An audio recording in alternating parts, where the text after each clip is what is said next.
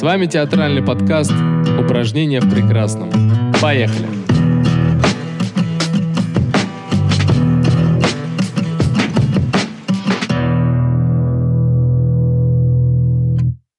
Добрый день, меня зовут Екатерина Кострикова. Сегодня в студии у нас Евгений Борисович Каменькович. Здравствуйте. 1, 2, 3, 4, 5, вышли зайцы погулять. Евгений Борисович, мы тут посчитали, что вы 46 лет в ГИТИСе, начиная с ваших вступительных. Нет, я в ГИТИСе 51 год. 51 год, да. Да, потому что я учился 4 года. Нет, даже 50 лет, потому что год же я был все-таки на флоте. Я учился на актерском, на режиссерском, в ассистентуре, стажировке, а потом... Ну и сразу преподавал, а потом преподавал. И я знаю ваш главный вопрос. Я участвую в наборе 14 раз. Да, все верно. Вы рассчитали, и через вас прошло просто 1000 абитуриентов. Знаете, что он меняется, поколения меняются, лица меняются, люди меняются. Вот можете с высоты вашего опыта рассказать о том, какой абитуриент сегодня, какой он был вчера? Ну, во-первых, я все равно ребенок по сравнению с Олегом Львовичем Кудряшовым, это надо помнить. Но, тем не менее, мне кажется... Вот, у меня есть такой штамп. Я всегда говорю, что раз в 4 года я горжусь своей страной. Ну, я горжусь, на самом деле, каждый год. Но вот раз в 4 года особенно, потому что меня поражает, сколько талантов. Меня это поражает. И самое главное отличие, что раньше, до интернета, была гигантская разница между Москвой и Питером, ну и какими-то крупными театральными городами и остальной страной. Благодаря интернету никакой разницы нету. Никакой. И потом у меня есть такое вообще не очень корректное сравнение. Я не знаю, как правильно называть американских баскетболистов. Я скажу по-простому. Ну, в баскетбол в основном играют негры, простите, если я не так выразился. И, конечно, люди... Из нехорошего слова «провинция» им это нужно больше. Мне кажется, что очень часто люди из хороших семей, театральных, 80% из них, они уверены, ну, все будет нормально. Вот. А человек, который приезжает с другого края нашей необъятной страны, он просто срезает подметки на ходу, и у него всегда какой-то на 12 часов репертуар. Я говорю, такой, ну, средний для меня абитуриент закончил обязательно где бы то ни было музыкальную школу, играет на нескольких инструментах, танцует, поет, пишет и так далее. Я не преувеличиваю. Количество инструментов, которые иногда приносят к конкурсу, оно поражает, потому что... Ну, понятно, что все девочки играют на укулеле, это тренд как бы последних лет. Да-да-да. Но, в общем, гитары, скрипки, флейты, да что хотите. Аккордеоны, баяны, гармошки и так далее, и так далее, и так далее. И это вообще крамольная еще одна мысль. Конечно, ГИТИС мог бы продавать деньги на вступительные экзамены, и поверьте, мы бы обеспечили бы себя на много лет вперед, но это кощунственно, мы это, конечно, делать не будем, но в принципе, если правильно вести вступительные, так оно и получается. Ну, если это смотреть как на конкурс, да, то есть как вот типа шоу, грубо говоря, вступительных, то есть все приходят, шоу «Привет, таланты». Да-да, мы не будем эту мысль развивать. И еще самое главное отличие, если все-таки раньше предварительные консультации или первый тур ты, как правило, убирал увечных коллег, случайных людей и так далее, то сейчас с самого начала начинается конкурс. И конкурс, как мне кажется, с каждым годом все более жесткий. И если раньше, ну, как правило, ты там к концу июня, ну, как бы ты обычно что-то уже формировал, по крайней мере, да, то сейчас мы, значит, начали с середины апреля. И вот что я очень должен сказать, поскольку у нас, значит, 3 педагога с нашей мастерской сейчас в творческих командировках, то вдруг нам помог выпускник наш Георгий Такаев из «Современника», ну и горячо и всеми любимый нами ученик Леонида Фимовича Хейфица Саша Паль, который, я надеюсь, временно сейчас не снимается. И мне кажется, только поэтому он смог нам помочь. Но они принесли какую-то неоценимую помощь, потому что они не просто просеивали на первом туре, они прям как на конкурсе. Они давали задания, они узнавали подноготную, они очень долго возились. И когда я уже приходил на второй тур, честно говоря, начиная со второго тура были бриллианты. Ого! Вот. Потом плюс, ну, может быть, в меньшей степени, но очень им помогала Таня Циреня, она замечательная актриса из театра школы драматического искусства, она числится ассистентом-стажером, но на самом деле она, конечно, абсолютно такой сформировавшийся творческий, как я не знаю, такой человек, и мы тоже к ней прислушивались, ну просто поскольку она еще действующая актриса, а не безработная, вот, у нее было меньше времени, но она тоже помогала, и поэтому... Ну и главный человек, наверное, в этом наборе Андрей Моник. Вот наш молодой педагог, который закончил у нас не в этом году, а перед этим закончил, который породил Ричарда, залил 39-ю аудиторию кровью. И наш Шекспир, Алексей Владимирович Барташевич, он говорит, наконец я дождался гиньоля по произведениям Шекспира. А Андрей очень напоминал меня самого в молодые годы, потому что он, как бы сказать, он предвосхищал все мои возможные ошибки. И поскольку я часто заигрываюсь, увлекаюсь, особенно высокими людьми и красивыми барышнями, он меня все время опускал на землю, все мне растолковывал, мне было очень легко. Ну и, конечно, на вторых и третьих турах уже были лучшие педагоги России Гена и Наташа Назаровы, ну а с ними вообще легко. Вот у нас была такая огромная разношерстная компания, а в конце еще подъехала тоже наш ассистент-стажер Вера Попова, которая там четырехкратный номинант на «Золотую маску», она ученица Сергея Васильевича Женовача. Она вообще такой отдельный персонаж. Но вот нас было так много. Еще у нас, конечно, были педагоги по нашим, ну, важнейшим дисциплинам. Татьяна Михайловна Кузнецова, которая будет работать с режиссерами, на которую там весь факультет молится. Елена Анатольевна Автушенко, которая занимается сценречью. И, главное, Елена Кареновна Амирбекян, которая жестко мне напоминала, что я обязан найти бас. Вот где я хочу, вот бас ей нужен. Вот. Поскольку она абсолютный гений, я пытался найти этого баса. Ну, вроде почти нашел. Ну вот, и все-таки был вопрос, как все отличается. Да. Мне кажется, стало сложнее выбирать, потому что общий уровень очень повысился. И потом все-таки раньше как-то спрашивали, наверное, но меньше спрашивали. А сейчас половина людей читает свои стихи, свою прозу, поет свои песни. Ну, а плюс к этому, поскольку оба Назарыча со мной, они все время умеют придумывать какие-то очень хитрые такие задания. Например, перед третьим туром все написали маленькое эссе, которое называется «Моя жизнь в искусстве». Было запрещено хохмить и стебаться. Вот. И вы знаете, это принесло гигантскую пользу, потому что сразу видно, художник человек или нет. Это был как стендап, они рассказывали от себя? Нет, они писали. Вы читали эти сочинения? Они писали, они все на почту Андрея Моника прислали.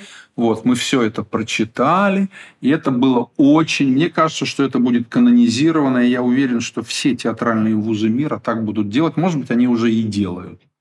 Вообще Назаровы умеют придумывать такие задания. Честь и хвала им. Ну вот, и, значит, все-таки, поскольку мы смешанный факультет, вот, ну, к огромному сожалению, у нас нет в этом году художников, но... Из семерки, которая поступила на режиссерский, в режиссерскую группу, половина девочек с художественным образованием. Значит, я надеюсь, что... То есть вы решили синтезировать это внутри режиссерской группы? Да. Ну, к тому же режиссерам, конечно, было в 10 раз сложнее, потому что они на каждом этапе защищали новый замысел. И защищали без всяких скидок. Я их просил... ректор придумал гениальную вещь. Ректор наш. Григорий Заславский придумал потрясающую вещь. Он запретил какой-то внутренний указ появляться на первом туре режиссером без макетов. Понятно, потому что актеры всегда делают такой трюк. в актерскую группу очень сложно записаться, невозможно, электроника, запись кончается там за 2 минуты, а все-таки в режиссуру объективно людей идет меньше. Вот они все записывались, и они умные, они просто брали пустые ящики. И говорю, у меня макет, но это же никто проверять не будет, и они проходили. Их раскусить можно было легко. Вот. Я быстро с ними разбирался, но так многие и делали. Многие, кого срезали на первом туре бригада Паля, они все равно приходили на режиссерский, чтобы лично я их срезал. Но я их зарезал. Вот. И еще, вот, наверное, надо было не с этого начинать. Я немножко с иронией относился к подготовительным курсам. Ну, то есть я понимаю, что они нужны. Режиссерские, да, именно? У нас были только режиссеры. Хотя надо отдать должное школе-студии МХАТ. У них давно действуют актерские курсы. Например, на первый курс Сергея Васильевича Женовача, его личный курс, где я тоже имел честь преподавать, 5 человек закончили тогда подготовительные курсы школы-студии МХАТ. У нас актерских не было. Мне кажется, в этом нет нужды. А вот режиссерские были. И я так шел с таким скепсисом. И вот в новом аквариуме есть тир у нас, да, есть такая стеклянная загогулина, не знаю, как это обозвать. Аквариум – хорошее название. Вот. Мне там показался 21 человек, и они все прошли на второй тур, но это условия игры. Но, клянусь богом, 9 из них могли поступать спокойно. И в результате в финале 3 18-летних барышни. А это, я считаю, главная тема нашего интервью, потому что я считаю, что я совершил должностное преступление. Наверное, я не был достаточно тверд. И несмотря на то, что я, естественно, никогда не хочу брать женщин, простите, на режиссуру, ничего у меня не получилось. Они расшвыряли всех мужиков, причем мужики были прекрасные. Был парень, закончивший «Щуку», был замечательный парень, закончивший «ВДИК», ну и так далее. Были ребята из Екатеринбурга с образованием, ну и так далее, это с актерским. Но вот эти 3 маленькие девочки и еще 3 барышни, они лучше всех делали этюды и отрывки, потому что, конечно, при поступлении на режиссуру можно как-то обмануть. Ты можешь прочитать все те немногие книги по режиссуре, которые есть там по-русски и по-английски. Их не больше 50, мне кажется. Вот. Можно сделать макет.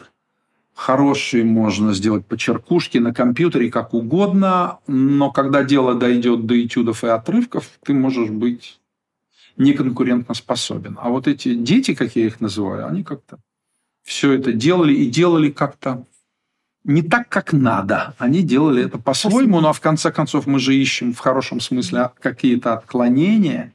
Потом очень было приятно. Мне очень запомнилась одна девушка, я не буду называть ее фамилию, ей 33 года.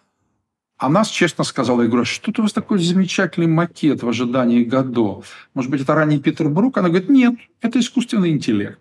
Поскольку она работает в Сбербанке, а мы знаем, что в Сбербанке много искусственного интеллекта они применяют. Как-то, ну, мы договорились, что там на 2-м и 3-м туре она уже сама рисовала. Ну, она в результате, вот, к сожалению, я так хотел, чтобы она была старостой, ну, не получилось, короче. Но, видите, я опять называю женщину.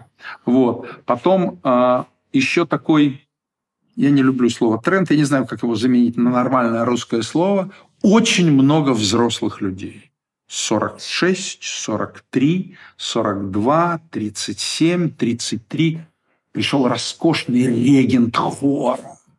Блин, как же я хотел его взять, но у него семья. А поскольку нет в этом году набора на заочный, ну как это, ну это совсем. Были очень прекрасные художественные взятки. Я давно такого не было. Одна очень серьезная абитуриент, у которой 2 детей. И, честно говоря, это была основная причина, по которой я пустил шлагбаум перед ней. Она принесла мой портрет, выписанный маслом в полный рост. Ее мама, значит, такая шляпная коробка, там был вкуснющий Наполеон. А поскольку так было много народа, я все время, и все не успевали поесть, мы эту шляпную коробку, значит, проглотили. Вот. Но и она честно шла дальше. Ну, в конце концов, она плакала. Мне это вообще самое страшное, когда ты достойным людям отказываешь. А поскольку в этом году это было очень много, вот, потом в конце уже стали приходить опять какая-то С такой биографией женщина пришла 45-летняя. Ну, я не понимаю, почему в таком возрасте. Ну, я не понимаю, почему эти люди, наверное, думали и так далее. Но, в общем, я их всех отстрелял. Вот. Но, честно говоря, они мне многие до сих пор снятся. Вот. Потом всегда есть тревога, и вот многие, я их называю левые курсы, которые есть во всех, по-моему, теперь институтах Москвы, актерские есть обязательно. Они все жалуются, что у них куча, значит, барышень, а мужиков нету. Надо сказать, что я думаю, что не только я, но было прекрасно с мужчинами в этом году, был удивительный выбор. Вы вот. Про актерские сейчас. Да, я говорю уже про актеров. Угу. И это, ну, тут просто, честно говоря, получаешь удовольствие. Мучаешься, но получаешь удовольствие. А, кстати, по поводу набора на режиссуру, почему, наверное, 6 барышень в режиссерской группе? Потому что, ну, честно говоря, если брать за 100% реальных людей, которые идут на режиссуру, если раньше их было там 50-70%, то сейчас было процентов 90%. Это женщины. Да, и меня еще поразило, что было очень много молодых барышень, которые не собирались идти в актерство ни при какой ситуации. Они были уверены, что в 17 лет, в 16 можно поступить на режиссуру. У меня один серьезный аргумент, что в Норвегии берут на режиссуру после 30. Просто у них законодательно. Вот. На самом деле все это, конечно, очень было много людей, у которых в 17 лет была куча поставленных спектаклей. Неважно где. В лицее, в техникуме, в школе. Потом, когда мы обработали все вот это, когда финалисты, мы прочитали все их эссе «Моя жизнь в искусстве», оказывается, что почти все занимались или в студиях, или в кружках, или в самодеятельных театрах, или в любительских театрах, или даже иногда кто-то в профессиональных. Ну, честно говоря, все были с таким серьезным сценическим опытом. Еще было очень много позвоночников, но это понятно.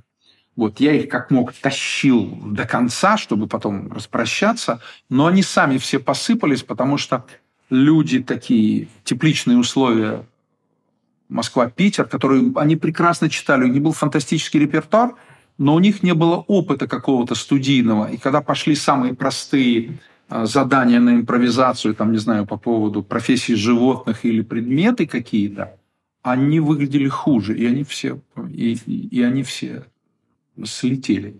Вообще, мне почему-то кажется, что с нами должны сидеть театроведы. Вот обязательно, потому что это мне кажется... Это очень хорошая идея, я согласна полностью. Нет, мне кажется, что это вообще...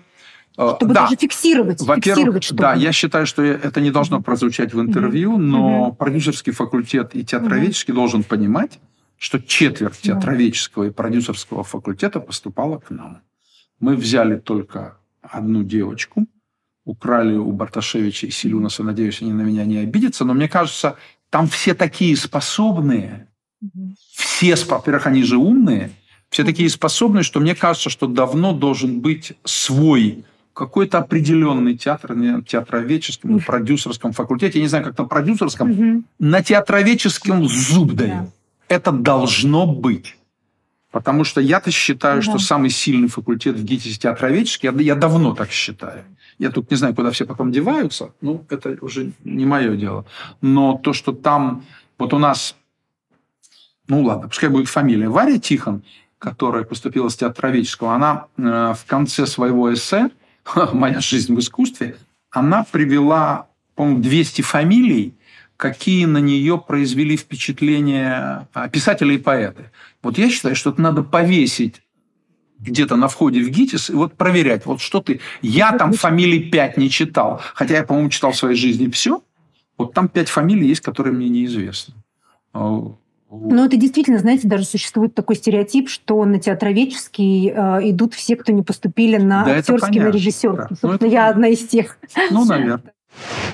А скажите, а как вы думаете, вот все-таки про женщин? Вот 15 лет назад я сама вот свидетель была, говорили жестко, вы знаете, что женщин-режиссеров не бывает, тем более 18 лет. Ну, вот, но это звучала такая фраза все-таки. Но это специальный такой барьер, чтобы люди его преодолели. Ну, конечно, ну, понятно. Но глобально все равно не было так много количества женщин в профессии. Слушайте, ну, у меня 90% так не бывает. Да. Каждый раз, когда приходил мужчина, я ему улыбался, я вызывал его первым, я его облизывал, я задавал ему какие-то прекрасные вопросы, давал задания. Это был праздник, серьезно, потому что временами было 1 десятка, 2, и все барышни. Но тут ничего не сделаешь, это же время. Я точно знаю, что на кинооператорском в ГИКа большинство женщин. Угу. Это в ГИК этого не скрывает. Скажите, вот как вы думаете, вот ваш подход на набор к режиссерам, требования за 12 лет, вот лично ваших курсов, он изменился? То есть 12 лет назад вы набирали одних все-таки режиссеров? В 2007 году, но вообще другая цифра. За 15 лет, да. Ну, честно говоря, не очень. Угу. Ну, а там же, знаете, когда я поступал, Гончаров 6 раз задал мне один и тот же вопрос. Главное качество режиссера. Я только на 6-й раз ответил. Образное мышление. Нет другого ответа, и надо каким-то образом его найти. Ну, и потом очень сложно понять, может ли этот человек как бы управлять людьми, плохое слово, заводить людей, что ли. Я не люблю слово «харизма». Ну, честно говоря, кто-нибудь придумает какой-нибудь приборчик, как ее измерять. Вот, и поэтому так уже давно на режиссерском факультете все пропускают... Ну, вот сколько возможно организовать этюдов и отрывков, и в финале все делают... У нас есть специальные 3 дня, когда мы в эти игры играем. Ну, вот Костя Райкин в первый раз сейчас набирал у себя, но они делали то же самое. Мне кажется, другого не может быть. Потому что, ну, кто твой макет сделал? Ну, откуда это известно, понимаете? Вот. А вот хватает этих 3 дней, чтобы не хватает. Сделать? Но сейчас еще раз. Самая страшная проблема, и я ее собираюсь на учетном совете поднять. Я не понимаю, кой черт 3 или 4 курса на актерском. У нас курс, ну, предположим, у нас еще будет заочные. Я не думаю, что требования Панкова, ну или как этот факультет прекрасный новый называется, сильно отличается. Как-то надо... Ты вынужден смотреть на часы и понимать, ты обязан пропустить 10 за 60 минут. Ты обязан это сделать. Режиссеров там меньше. Но электронная запись, ну, мы, честно говоря, добавили дней 10 лишних. Я не знаю, как это посчитать. Может быть, как-то можно объединиться. Что-то надо придумать, потому что мне не кажется, эта система совершенная. У меня за все время, даже на конкурсе, у меня не было... Фома гениально набирал. Он вообще никуда не спешил. Но тогда, честно говоря, людей было поменьше. Вот он не спешил. Вот он 4 курса выпустил в ГИТИСе. Он не спешил никогда. Васильев никогда не спешил. Я 2 набора числился у него педагог, он не спешил никуда. А мы вынуждены спешить, потому что очень много людей. А сразу это так не бывает, сразу определить невозможно, потому что 29 июня может какой-нибудь гений из Владивостока приехать, и так было. Приехал один парень, которого потерялся багаж. И он, бедный, за 1 ночь лепил какой-то. Я до сих пор мучаюсь, что я его не пропустил, но я вроде это сделал искренне. Ну, потому что я не мог его... Ну, как я за полчаса, там, 29-го или 30-го даже, как я мог понять, что с ним делать? Ну, парень, он по всем параметрам подходил. Это был мужик, у него были спектакли, он... Ну, в общем, как-то, ну, что тут я до сих пор мучаюсь, что, может быть, я сделал неправильно. Вообще, у меня много таких кровавых мальчиков в глазах и девочек тоже. Вот, поэтому как-то, мне кажется, система... Ну, вот я все думаю, Щука правильно делает, что они... Такое наследие пандемии, они вначале смотрят маленькие видео и потом допускают до первого прослушивания. Вот это я не уверен, что это правильно, но что-то надо придумать. Потому что, в общем, это был такой не всегда корректный. И ребята обижаются, почему их мало слушают. Иначе бы мы вот это количество все не провели.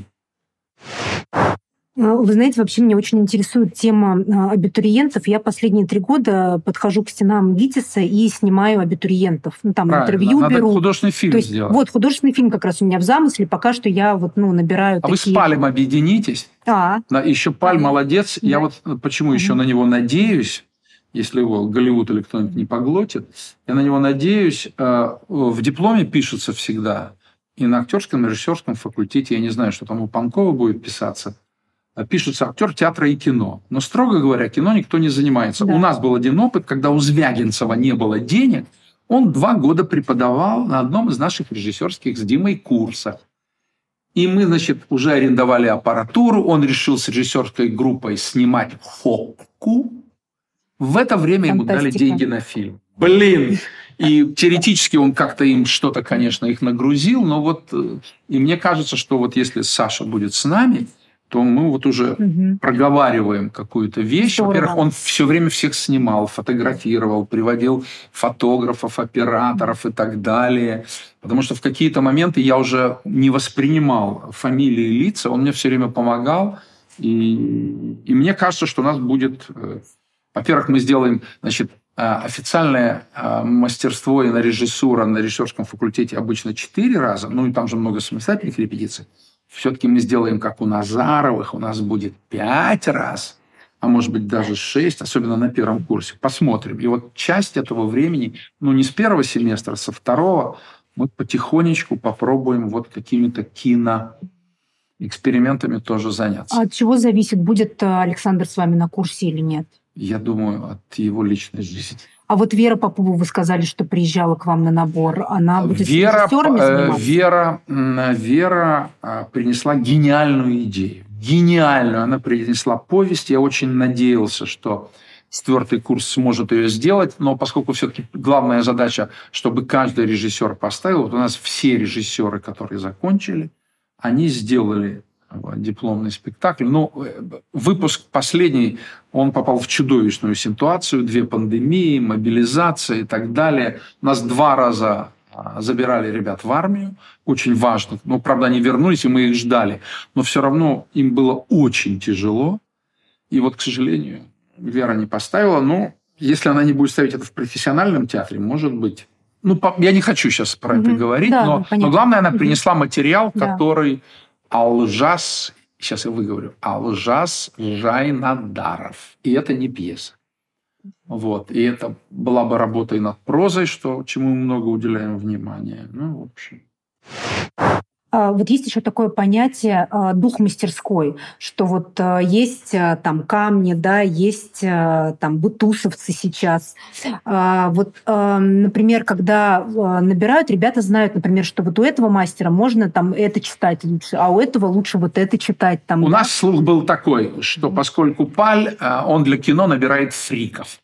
Вот, вы знаете, вот как раз это был вы сняли просто с языка сейчас, что... Ну, это же понятно. Да. Но на самом деле дело не только в Пале, а просто вот даже, например, там Геннадий Геннадьевич, там, да, и Наталья Вадимовна, они тоже набирают скорее вот как личности, да, то есть людей с каким-то в хорошем смысле, с изъяном. Все так набирают. Я не верю, что кто-то набирает топ-модели. Ну, не верю. Нет, дело не в топ-модели, а в том, что люди, ну, там, например, кто там хорошо, блестяще может читать рэп, например, там вы можете в нем увидеть какую-то драматическую сторону. Рэп все читают. То есть это... Это вообще без проблем сейчас. Даже мы позволяем себе... Мы даже рэп-баттлы устраивали. Не-не, это сейчас не проблема. Проблема в том, что сейчас многие читают рэп и по-английски, и по-русски. А у нас на предыдущем курсе был парень-грек. Он на 3 языках читал рэп. Хотя грек – это моя карма. Потому что сейчас один из самых способных актеров грек, русский грек, и я впервые услышал, он прочитал монолог из трагедии. Это было прекрасно. Мы все замерли и дали ему дочитать до конца. Это просто... Вообще мечта когда-нибудь все-таки сделать трагедию. Никто не знает, как это сделать. Хотя мы сделали Медею сейчас, но это все-таки было очень такой усеченный варианты, там была зрелищность, наверное, на первом месте, а вот хочется... Ну, может быть, мы до этого когда-нибудь дойдем. Скажите, а вот какие ошибки, у вас такой большой опыт вот в наборе, вы уже не допускаете? То есть есть такое, что вы понимаете, что вот этот человек точно не будет в профессии, например? Сейчас, ну, нет, так, мне кажется, говорить нельзя, потому что в кино можно снять кого угодно, хромого, косого, больного, косноязычного. Есть такая странная закономерность. Вот мне многие из позвоночников очень нравились. Я всех блатных старался слушать в театре, чтобы их отсеять. Ну, я их на 90% отсеял, а были, какие мне очень нравились. Это были люди каких-то моих знакомых и так далее. И Очень часто на вступительных, кто тебе безумно нравится в начале, бывает хуже, ты его дотягиваешь до конкурса, а он не поступает, и ты мучаешься, потому что чувствуешь какую-то свою вину. Мне вообще, честно говоря, кажется, что у нас очень хорошая атмосфера на вступительных. Говорят, у Глеба Подгородинского, может быть, потому что он первый раз набирает, он мне очень просто нравится как артист, вот, он первый раз в щепки набирает. И мы с ним даже по каким-то проблемам созванивались. Раньше я всегда созванивался с Ковзиком и Брусникиным. Просто у нас все время в один год. Вот с Мариной я Брусникиной в этом году не созванивался. Нет, может быть, я иногда... Это плохо, что я раздаю аванс. Нет, не авансы, не то слово. Ну, как-то я привечаю человека, они же это чувствуют. Может быть, они расслабляются. Если я еще когда-нибудь буду набирать, в чем я глубоко сомневаюсь, я, значит, буду строгим, даю вам слово. Мне очень всегда нравилась Мария Осиповна Кнебель и Наталья Алексеевна Зверева. Вот я когда учился, они для меня были такой удивительной парой. Мне казалось, что по ним вот у них... Ну, мне кажется, тогда вообще было принято. Вот рядом сидит Мария Осиповна Кнебель, мускул не дрогнет. А рядом Гончаров счастливый, хохочет там и так далее. Вот это... Фоменко тоже всегда реагировала, по-моему. Вот что видел, то и реагировал, мне кажется. Вот. Анатолий Александрович Васильев, он такой все-таки тоже в сторону Кнебель ближе. Да, скажите, а у вас вот такой, получается, опыт, что вы и у Васильева преподавали, и... Я вообще очень ценный кадр. Мало что у Васильева. Мы с Василием Ивановичем Скориком, моим однокурсником, мы еще полгода у Захарова преподавали. А Захаров – это вообще какая-то отдельная песня, потому что он... Значит, это был какой-то странный заочный курс, который набрал... Буткевич, это был знаменитый курс Гриши Гладея и Наташи Каликановой. Вот. Он полгода преподавал, потом, я не знаю, по каким причинам ушел. И он не часто бывал, и вот ему, значит, показывают Захарову там 4 часа материала. Он так нос почесал, засучил рукава, и впервые, по-моему, в истории ГИТИСа сделал первый экзамен на первом заочном курсе 45 минут. Но это была роскошь. Кафедра пришла и развела руки в сторону, потому что это, там придраться нельзя было. Он вычистил все за одну репетицию. Вот, поэтому... Ну, а Васильев – это вообще какой-то такой отдельный космос, потому что мне казалось, что он все-таки заочные свои курсы превратил, ну, фактически в очные, даже если кто и уезжал. Вот, ну, конечно, Анатолий Александрович, мне кажется, никто так... Ну, кроме самого Буткевича, который подарил ему курс Чиндяйкина, в общем, я это так называю. Ну, никто столько не вкладывал, как мне кажется, в заочников. Угу. Потому что заочное образование, я все время мучаюсь, требуется оно или нет, но все-таки в этом году было огромное количество людей, которые я понимал, ну, им нереально по житейским соображениям учиться на очном, а было понятно, что это люди способные, вот как мой любимый церковный регент, или вот эти прекрасные женщины с детьми. Ну, как это? Ну, еще была женщина-врач прекрасная. Ну, как можно при нехватке врачей в стране, как можно ее брать? Ну, это как-то странно научно. Но она хорошая тоже. Да все хорошие. Самое главное, что ты мучаешься, правильно ли ты сделал выбор. И будешь мучиться все 4 года или 5 лет. Ну, а вот по итогу вы понимаете, сделали ли вы правильный выбор или нет? Я уверен, что все сделали правильно по мужчинам и актрисам-женщинам. Уверен. Ну, нельзя быть уверенным на 100%. Вот. Но у нас есть 2.03 рост. Молодой человек, который обещал исправить букву «Р». Вот. Я думаю, что Брусникина мне до сих пор не может простить, что он предпочел нас. Потому что, естественно, у них тоже был на конкурсе. Ну, его нельзя было не взять. Это в этом году, да? Да. И есть... Санчо Панса маленький есть. Ну, в общем, горе от ума у нас легко раскладывается, как и надо. А вот в режиссерах никто не может быть уверен. Мне все очень нравятся барышни и эстонец. Вот. Но как будет с режиссерами, это, я думаю, никто в мире не знает. Но мне почему-то кажется, что они сознательно. А вот эти 18-летние, особенно там одна, я говорю, ну, не поступишь, что делаешь? Она говорит, ну, придется идти в литературный. Я говорю, можешь прочитать свое? Она говорит, могу. И она без паузы начинает читать стихи. Я говорю, а прозу? И она без паузы начинает читать свою прозу, очень хорошую. И так она поступила как раз. Угу. Без вариантов. Вот. Она такой неформал прекрасный. Угу. Так что. А еще, ой, еще было... Ну, ладно, нет, хватит, все. А можете рассказать какой-то интересный фрагмент со вступительных этого года, который вот вас прям впечатлил? Ну, как ни странно, меня очень впечатлил молодой человек из «Щуки». Не буду называть его фамилию. Или... Он уже учится? Или он поступал тоже? Нет, он поступал только. Угу. Вот, из «Щуки», очень серьезно. Я говорю, ну что же вы жить будете? А он мне сказал, наследство бабушки. Вот. И он... Есть такая знаменитая сцена Астрова и Сони, когда она его начинает ругать за то, что он спаивает дядю Ваню. Потом она, значит, смилостилась, говорит, ну, может, перекусим там? И она открывает буфет. Ой, тут что-то. И они там едят, выпивают. Основоположники мастерской Фоменко, Ксения Кутепова и Карен Бадалов это делали так. Она его ругала, он каялся, да я не буду. Ну, давайте закусим. Она открывала буфет, доставала одно блюдо, второе, третье, четвертое, пятое. Штук 30 блюд. В зале уже истерика на экзамене была. Она готовилась, она мечтала. Вот. И кто бы ни делал этот отрывок, его всегда делают на небольшом расстоянии. А надо знать, как сказать, географию 39-й аудитории. Там есть... рубка, да. Световая. И самая маленькая девочка, которая поступила, и парень, который совсем не доктор Астров, а такой шукшинский персонаж, она его начинала ругать, а он не появлялся. Он был в электрорубке, она была на сцене, это очень большое расстояние. Она почему-то доставала мегафон, что неправда это быть не может, но это был очень какой-то живой отрывок. Он с бодуна там вставал, и как-то они, вот из-за того, что это на расстоянии, оно... приобрело какие-то другие прекрасные смыслы. Ну, поскольку еще в 39-й аудитории, если вы знаете, там не закрыт потолок, конечно, первым делом не туда полезли, я начинал думать о технике безопасности, но все живы остались. Нет, ну, для меня самое интересное было в этюдах и отрывках, потому что у них было очень мало времени, и они очень... А одна девочка, вот самая маленькая, она, когда мы были в аквариуме, и еще был какой-то второй, что ли, тур, она использовала... Если вы понимаете, что такое аквариум, там же вот такое стекло огромное.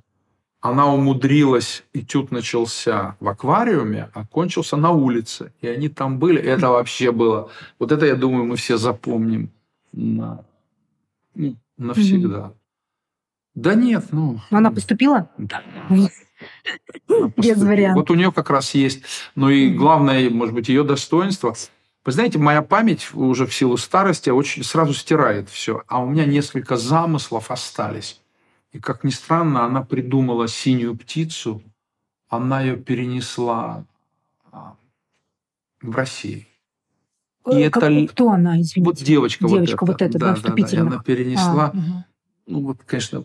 Поскольку мастерская Фоменко не может начать репетировать «Синюю птицу» уже лет 30, я так не сделаю, я не посмею. Но, в общем, я ее очень хотел отвезти в театр, чтобы она начала репетировать. Нет, этого не может быть никогда и так далее. Но настолько на меня сильное впечатление. Вот она, кстати, художественную школу закончила. А почему не может быть «Синяя птица»? Я не очень понимаю, вот что вы говорите, что этого не может быть. Как? Ну, ей 17 лет. Куда? А, что она не может. Да, в смысле, ну куда? Да. Вот пускай она вырастет, потом посмотрим. Она сказала, что ее не отпускает эта мысль. Нет, там вообще было много очень интересных решений, парадоксальных. Кто-то придумал. Ну, чё, не буду, да. Потому что это глупо пересказывать. Скажите, а есть что-то, что вы взяли от своих мастеров вот, на вступительных? Задания, например? Ой, вы знаете, я уже не помню, я настолько это все себе присвоил, и мне кажется, что это я. Ну, вот, например, невозможно присвоить то, что Фоменко часами мог разговаривать с абитуриентом. Ну, так не мог, часами. А о чем он с ними говорил? Да. Обо всем. Вообще есть такой странный трюк, который при мне повторили... Гончаров, Васильев, Фоменко и Эфрос. Вот тир, ну, самое большое наше помещение, вот какая-то финальная стадия. Ну, вот, например, сажают всех, не актеров, режиссеров, ну, кто вышли в финал.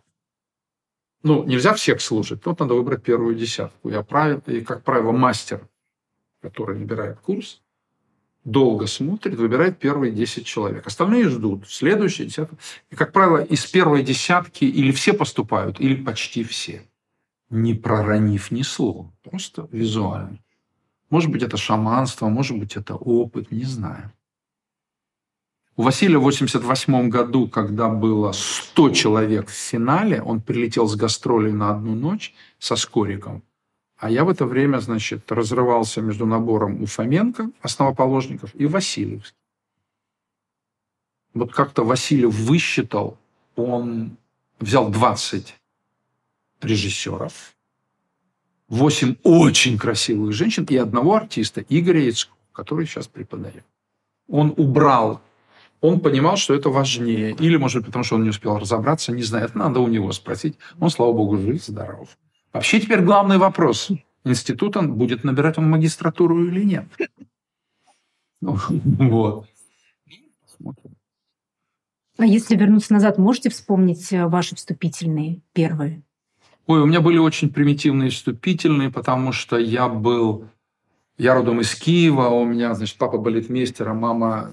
режиссер и почти всю жизнь оперный режиссер. Она закончила ГИТИС в 1952 году, по распределению поехала в Киев. Каждые каникулы мы ездили в Питер или в Москву, и я был настолько насмотренный человек. Я никогда не хотел быть артистом. И я приехал с какой-то папочкой, там была Боря Шекспира. Я был позвоночник, естественно. Я пошел к Марии Осиповне Кнебель, говорю: Мария Осиповна, вот я, да-да, вот Боря. Она меня посмотрела и не стала со мной разговаривать. Ну, из-за возраста. Она что-то вежливо сказала. Вот и все. И я вынужден был поступать на актерский. Я думаю, что я не имел никакого права. Но это был 1972 год. Горела Москва. Взводы солдат проваливались куда-то. Там был какой-то ужас. Было так жарко, что можно сдохнуть. Я был один в пиджаке и в белой рубашке. И я уверен, что меня взяли только из-за этого. Нас набирал такой Раевский, был знаменитый педагог. И он нас набрал и умер. И мы говорили: старик Раевский нас заметил и в гроб сходя благословил. Вот. Я не знаю, почему меня взяли. Мне кажется, единственное, что я хорошо читал, я читал Смелякова. Я когда заболею, к врачам обращаться не стал. Тихо, интеллигентно. Ну, я был такой симпатичненький, худой. Вот. Я не знаю, почему меня взяли. Я считаю, что это случайность или мама постаралась. Не знаю. Вот. А на режиссуру я поступал осмысленно. И тоже я, поскольку я пришел после службы, значит, в Севастополе, мне кажется, Гончаров меня взял только потому, что тогда не было никакого выбора. Вот точно не было. Я опять поступал с бурей, говорил какую-то полную чухню. Вот. Но у нас был хороший курс. У нас был Андрей Борисов, который получил государственную премию за дипломный спектакль. Вот. Великий якут, который, по-моему, создал якутский театр. Вот. Василий Иванович Скорик, верный соратник Анатолия Александровича Васильева. Ну, у нас были хорошие люди. Но выбора не было никакого. Не было у Гончарова такого выбора, как у меня сейчас. Это точно совершенно. И у Фоменко не было выбора. Выбор был у Эфроса, когда очереди, по-моему, стояли на много лет. И у Васильева. У Васильева... Вот эта решающая ночь, там было 100 режиссеров. Я не знаю, как он выбрал 20 человек. Это было невозможно. Надо было всех брать 100 человек. Они все были классные. А я занимался тем, что перебрасывал от Васильева Фоменко. Герман Седаков и Андрей Казаков – это целиком моя заслуга. Вот они на заочные поступали. Вот, так что... Ничего себе. А как вы думаете, они шли на имена... Все-таки такой большой конкурс был? Или это просто совпадение? На имена. Конечно. Ну, тогда... Ну, не знаю, тогда было четко. Очень была смешная ситуация. Это была в филиале театра Маяковского. Почему-то Гончаров меня заставил, хотя я был уже на курсе у Фоменко, заставил принять участие в наборе. Но я был ассистент-стажером, мне можно было приказать. Я очень обиделся. Но потом было жутко интересно, потому что это был будущий Геша. И Саша Демидов, который... У Арье был, ну, наверное, один из главных артистов. Гончаров такой довольный, Демидов. Он говорит: ну, а чего вы пришли так к нам? Он говорит: так у вас же Захаров преподает. Он говорит в глаза Гончарову, а Захаров сидит рядом, и Арье сидит рядом. Вообще, что это за курс, на котором преподает Арье и Захаров? Что это вообще за уровень вообще Ну, это был роскошный курс. И там такая была битва за поступление. Сумасшедшая. Да мне кажется, вообще режиссерский факультет, который, мне кажется, всегда выигрывает перед любым актерским курсом только по той причине, что вот есть количество педагогов, оно у всех примерно одинаковое. Но только к тем педагогам, которые есть на актерском, в любом курсе, есть еще режиссеры. То есть педагогов ровно в 2 раза больше. Тут все очень просто. А я еще тут недавно побывал у Кирилла Пирогова нашего на экзамене в Щукинском училище. Я очень рад, что я сходил. И еще раз убедился, какая большая разница. Потому что на режиссерском факультете все-таки самое главное сочинение. Вот. И поэтому это все как бы выглядит выгоднее. Хотя у них прекрасный экзамен в Щуке и так далее, но все-таки тут все... А там еще есть Кудряшов, который все время что-то придумывает. Вот он сделал, такое задание. Я считаю, что он его должен канонизировать и как это? Господи, патент взять. Он, все делают этюды по картинам. Так он мало, он придумал. Они делали портреты Серова, и к каждому портрету был фиксированный текст. Или стихотворение, или воспоминание. Это же роскошно. То есть не нужно обыграть и то, и то. То есть соединить их. Конечно. Вот. Мы сейчас, когда уже набрали, мы с Назарычем договорились, что мы это тоже вставим. У нас там есть группа из 12 этюдов. Вот. Номер 9 или 10. Вот у нас тоже так будет. Мы попробуем, что это такое. Потому что мы делали всегда картины, но там была вольница, делай как хочешь. Картины будут отдельно, а портреты не обязательно серовские, будут отдельно. Спасибо, Олег Львович. Здорово, здорово. А вот как вы думаете, кого бы вы могли бы назвать своим учеником? Кем вы гордитесь? Ой, слушайте, я не буду это говорить, потому что Петр Наумович, которого всегда доставали, это я всегда в интервью говорю, он придумал. Фоменко изредка писал стихи. Может быть, чаще, но то, что я знаю, поскольку он до конца жизни был благодарен Дому актера, который выделил нам маленькую комнатку, и без нее этого не было бы театра. И пока мы с 93-го до 98-й год, с 92-го, нет, 93-го до 98-й мы бегали по всем площадкам, была маленькая комната, и он так благодарен Эскиной, директору Дома актера. Вот он ей писал стихи. А по поводу учеников, это ваш ученик или не ваш? Он придумал такое. Учитель-ученик, пусть тему эту поглотит медленное лето. Пускай они сами что хотят говорят, я не буду так говорить. Мне кажется, это некорректно с моей стороны. То есть это выбор за ними. То есть у вас есть учителя. Да я вас умоляю. Конечно, да. Просто есть некоторые актеры, понятно, есть некоторые режиссеры, с которыми я до сих пор поддерживаю связь, как моя мама поддерживала связь с Гончаровым, со своим учителем до самого конца жизни. Вот еще что надо сказать в интервью. Спрашиваешь, где вы, где? И очень многие ребята, из провинции понятно, что я не знаю там названий всех театров Нижнего Новгорода, но в Москве, в Питере я так все-таки должен что-то разбираться. Очень много независимых новых групп. И в Питере я понятия не имею об этих названиях. У нас есть один выпускник, он хороший. Он даже кое-что у нас в театре поставил, но неважно. Он преподавал в этой замечательной Гоголь School.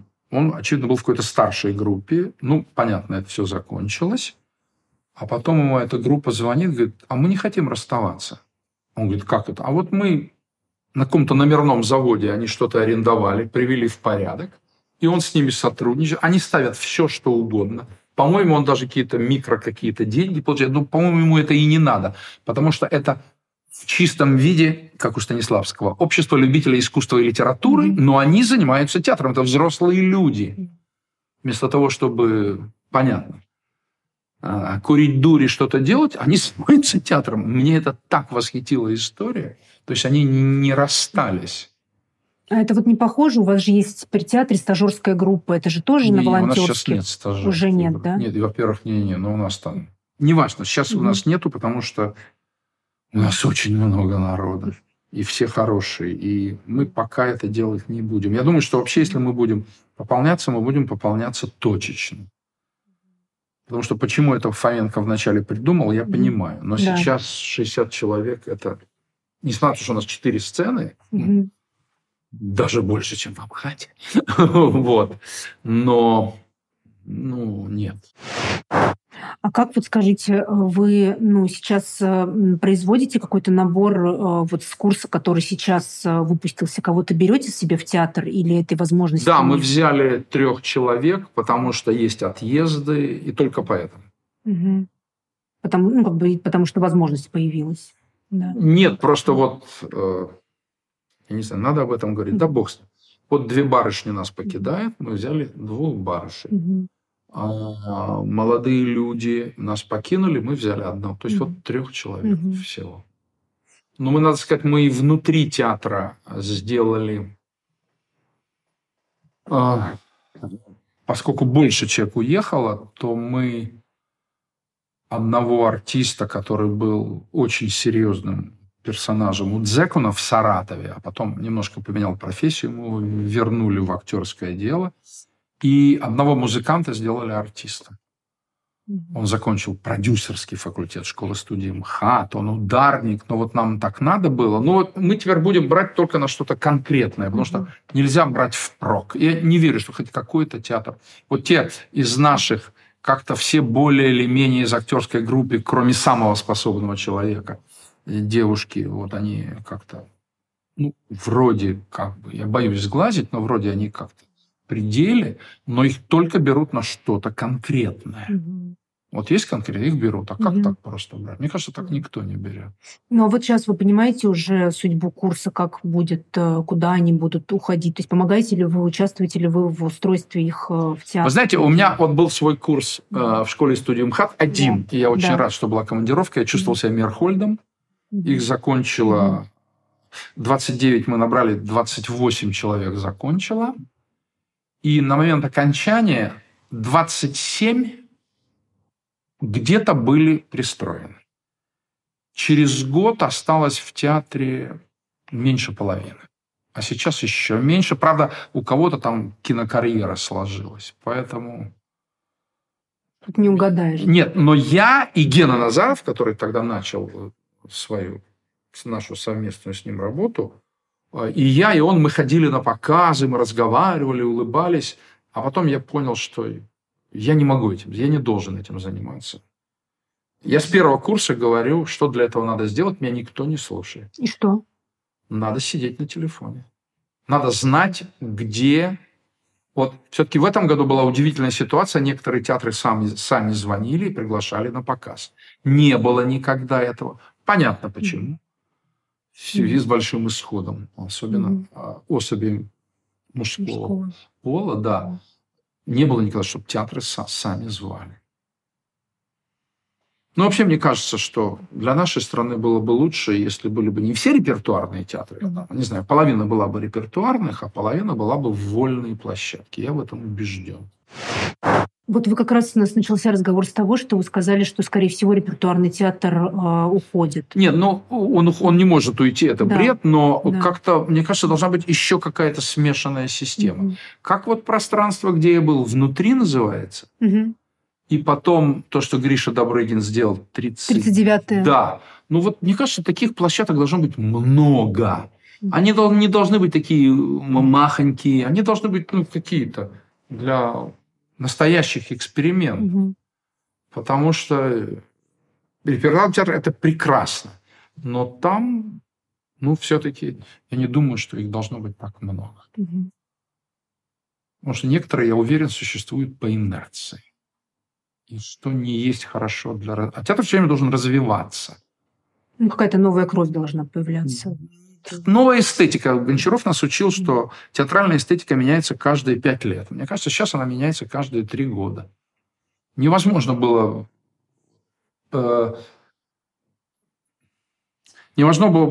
было заранее сказать, что появится вот такой Бутусов, которым просто раздражает половину людей, но в спектакле «Р» он поставил диагноз всей стране.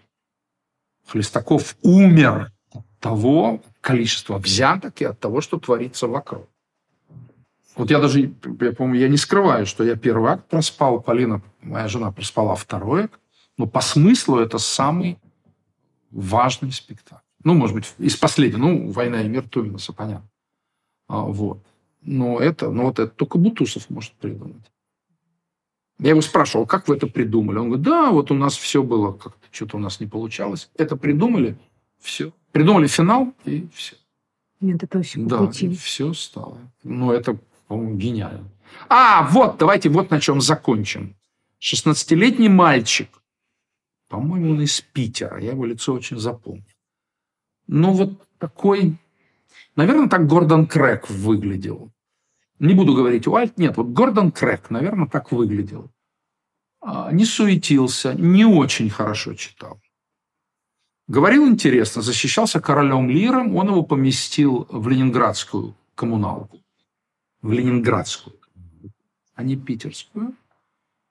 И переделал финал. Я говорю, а что это вы переделываете Шекспира? И он совершенно спокойно говорит, я считаю, что надо браться только за того автора, с которым ты не согласен. Ему 16 лет. Я решил его тащить дальше. Он говорит, мне надо в Тбилиси съездить. Я говорю, а зачем? Я буду сдать, как этот экзамен по-английски, TOEFL, на знание языка. Он говорит, если вы меня не возьмете, я буду поступать в Нью-Йоркскую киношколу. Я говорю, как? Он говорит, а там можно по Zoom. Я говорю, ладно. Он вернулся. Привез еще какой-то замысел, но уже к тому времени было много вариантов. Я понимал, что вряд ли он... мы так деликатно расстались. Потом он приехал, попросил характеристику. От вас? Да, для Нью-Йоркской театровой киношколы. Мы как... или он перевел, неважно. Я что-то расписался. Он говорит, нужна печать. ГИТИС не может ставить печати. ГИТИС поставил печать, что удостоверяет мою подпись. Никакой подлога не было. Он поступил в Нью-Йоркскую киношколу. Мало этого, он поступил на грант. Грант не покрывает всех расходов, но сейчас кинули, клич по всему Нью-Йорку. Я думаю, он найдет недостающий. Но я его запомнил. Я не уверен был, что он человек искусства. Понятно, что он мог и в Литинститут. Вот сейчас самое страшное, я не знаю, сможем ли мы добиться, но я хочу нашего выдающегося ректора уговорить. Это еще было, я помню точно, кто это был, когда Фома набирал основоположников. Очень часто молодой человек не понимает, кто он. Да. Кострикова по скольким программам училась? Да. По всем сразу. И потом Юлиана Лайкова. Тоже перешла на режиссуру. Да. Нет, Юлиана поступила... На режиссуру и потом на... Да, но она сейчас сценограф. Да. Как можно в 18 лет точно знать? И Катя Злая то же самое. Кстати. Катя, это правильно. Да. Вот сейчас я одного парня-артиста взял на режиссерское место. У меня сейчас закончило 3 человека в режиссерской группе. Нет, 2 человека. 3 человека. Они актеры, они закончили в режиссерке. Долго объяснять, это были переброски и так далее. Мне кажется, должно быть дано право институту, все-таки в каких-то случаях особых, пускай собирается кафедра, ректор, неважно, но это должно быть. Как люди могут знать? Вы не знаете, кто такой Тарапунька и Штепсель? Нет. Были такие очень знаменитые эстрадные артисты на моей исторической родине. Они поступили в Киевский институт Карпенко-Каро, и там была такая система. 3 года режиссеры, актеры, все там учились вместе. После 3-го курса говорили, ты будешь режиссером. Это, наверное, не самая лучшая система, но это естественно. Понимаете? Мне кажется, институт внутри должен иметь право, хоть какие-то делать перестановки. Это очень хорошее окончание института. Спасибо. Мы с вами договорились, Борисович. Осталось договориться с ректором. И с Министерством образования, что главное. Это будет наш посыл в будущее как раз по образованию. Я считаю, что это серьезно. Угу.